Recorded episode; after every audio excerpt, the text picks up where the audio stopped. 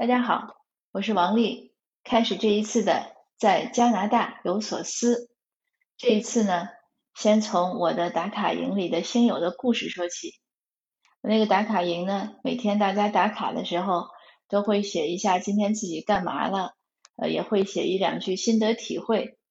那就在这两天呢，先是有一位呢写说他在公司做的不开心。新来的部门的领导，就是他的直接的老板呢，人品太差，做事情不讲究，经常对大家呼来喝去，嗯，他就想裸辞，就是还没有找到下家，但是他现在想辞职了。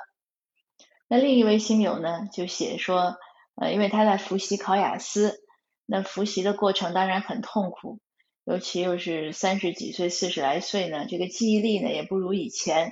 那就记了就忘，忘了就记。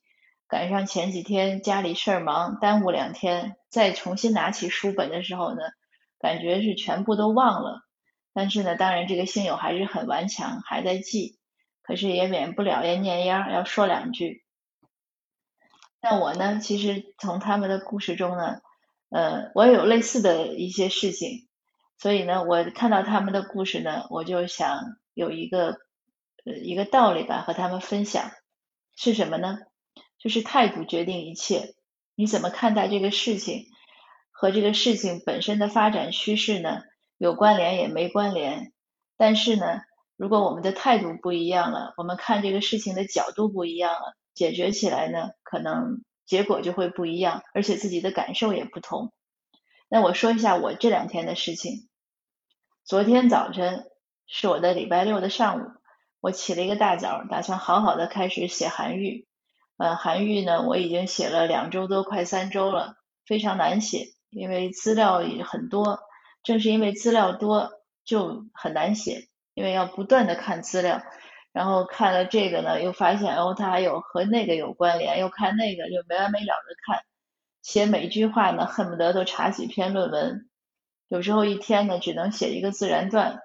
我写的现在呢，才写了可能六千多字，嗯，写的确实是很艰难。但是呢，对韩愈这个写的艰难呢，我已经很释然了。刚开始的时候有点着急，可是随着我看资料，随着我自己的这样的呃收获，因为你看了东西，你肯定就会收获知识。那有一天呢，我突然很淡定，我想，哎，这样慢慢写也挺好。因为如果我认为我我的目的是要写文章，那我当然是希望它越快越好的完成，就是完成的越快，对我来说是越符合我的要求。但是呢，当我意识到我写文章呢，其实不是唯一的目的，更好更多的一个或者更大的一个对我的作用呢，是我同时自己学习了。因为如果不写这些东西，你让我说去，你去查韩愈的论文吧，你看几十篇论文或者几百篇论文，那我肯定是没有动力去看。可是因为要写，那所以就必须要去查。那必必须查的时候呢，就去看了，看了呢就学习到了。那我觉得蛮开心。虽然只写了几千字，可是我对唐朝呀，对当时中唐的那个局面呀，对什么韩愈啊、柳宗元与柳宗元呀、全德瑜呀。呃，白居易啊，这些人之间的关系啊，以及对整个的这些呃，包括科举考试啊，就是林林总总吧，很多细节的东西呢，知道的更清晰了。那这些呢，对我来说都是非常大的收获。那想明白这一点之后呢，我就很就很安然了。那看资料就看了，看一遍看不懂就看两遍。有的时候看懂了，可是到写的时候呢，又又想。确切的知道那句话是什么，又要去来回查，那几十篇论文又倒腾一遍，所以，但是当我把这点想清楚以后，我就是觉得倒腾也没关系，那就慢慢倒腾吧，什么时候写完什么时候算，今天写不完，今天有事儿，那我就明天接着写，所以反而是一个觉得是个很享受的过程。那接着说回来，我昨天上午呢，本来是起个大早，打算打算继续写韩愈，但是呢，突然出了一个意外，因为就是和我合作写《成功的背后》的那个包道平先生，他们家呢这几天出去玩儿，然后他太太呢正好发了几张风景照给我，因为也是我讲，哎，我说你们出去玩有漂亮的美景拍照片给我，我可以用来排我的公号文章啊，或者做喜马拉雅的封面。那我上一集的那个喜马拉雅那个封面就是他太太发的照片，哎，正好收到那几张照片，哎，我觉得是一组很好，我就想到我我说我顺便就排一篇我的公号文章吧。我的文章呢，我是想选排蔡澜先生的一篇文章，就是谈生活的这种玩儿吧，就是玩儿对我们人生的重要性。可是我排文章呢也有一个毛病，这个也是我多年的职业习惯，而且呢，我也觉得一作为媒体人吧，你不管是自媒体还是公众的这种媒体呢，你需要对你发的东西要负责。所以每次呢，我如果发这种就是转发的文章，那我一定要去查最早的源头，我要去核对纸本书。当然，我手边不可能有那么多纸本书，那就要在网上做大量的 search 的工作。昨天蔡澜先生这篇文章也是，我当时想发的时候呢，看到的是呃《北京青年报》的几年以前的这个来源，那我觉得《北京青年报》这个是权威媒体嘛，应该还可以。可是我仔细在看那篇文章的时候呢，我觉得它结尾结得很突兀，就不像一篇文章。那我就开始找源头，最后。一直找到昨天下午，我最后找到了，是他的五本，呃，我也 download 到，就下载到了他五本书的 PDF。那五本书呢，都是合集，我就我就开始，大概有两千多页，一千多页。那当然我过得也很快了，我就一页页的过，我要查那篇文章在哪里。最后呢，我还是找到了，找到了呢，也找到了问题所在。嗯，而且也很意外的呢，发现还有一篇文章也不错，那我就昨天就收获了两篇文章，也排了版，这已经到昨天下午了。但是在这个过程呢，这个过程当然也是很枯燥的，可是我也觉得很有趣。为什么呢？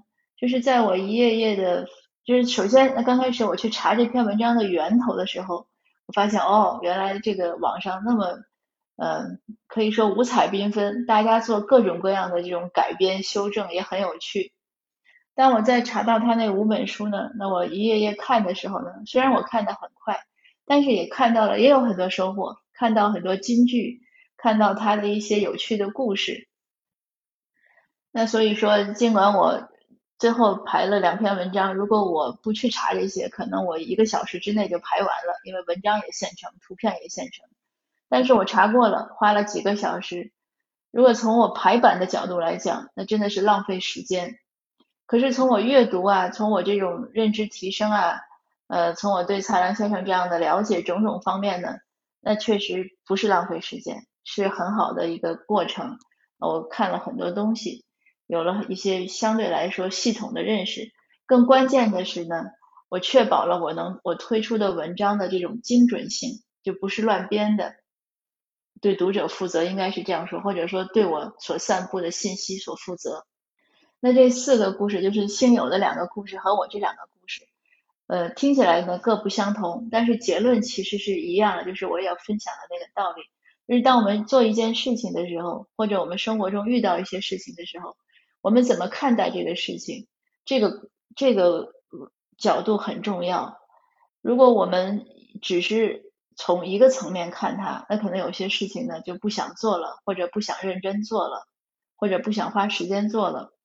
但是如果我们从自身的角度，就是从我们个人成长的角度来说呢，嗯，怎么样的费工费力，或者吃苦受累，或者迎接挑战呢，都是应该的。比如说第一位那个星友的故事，他说他老板这个太不 nice 了，太不友好了。那我给他留言呢，我就建议，我说你呢？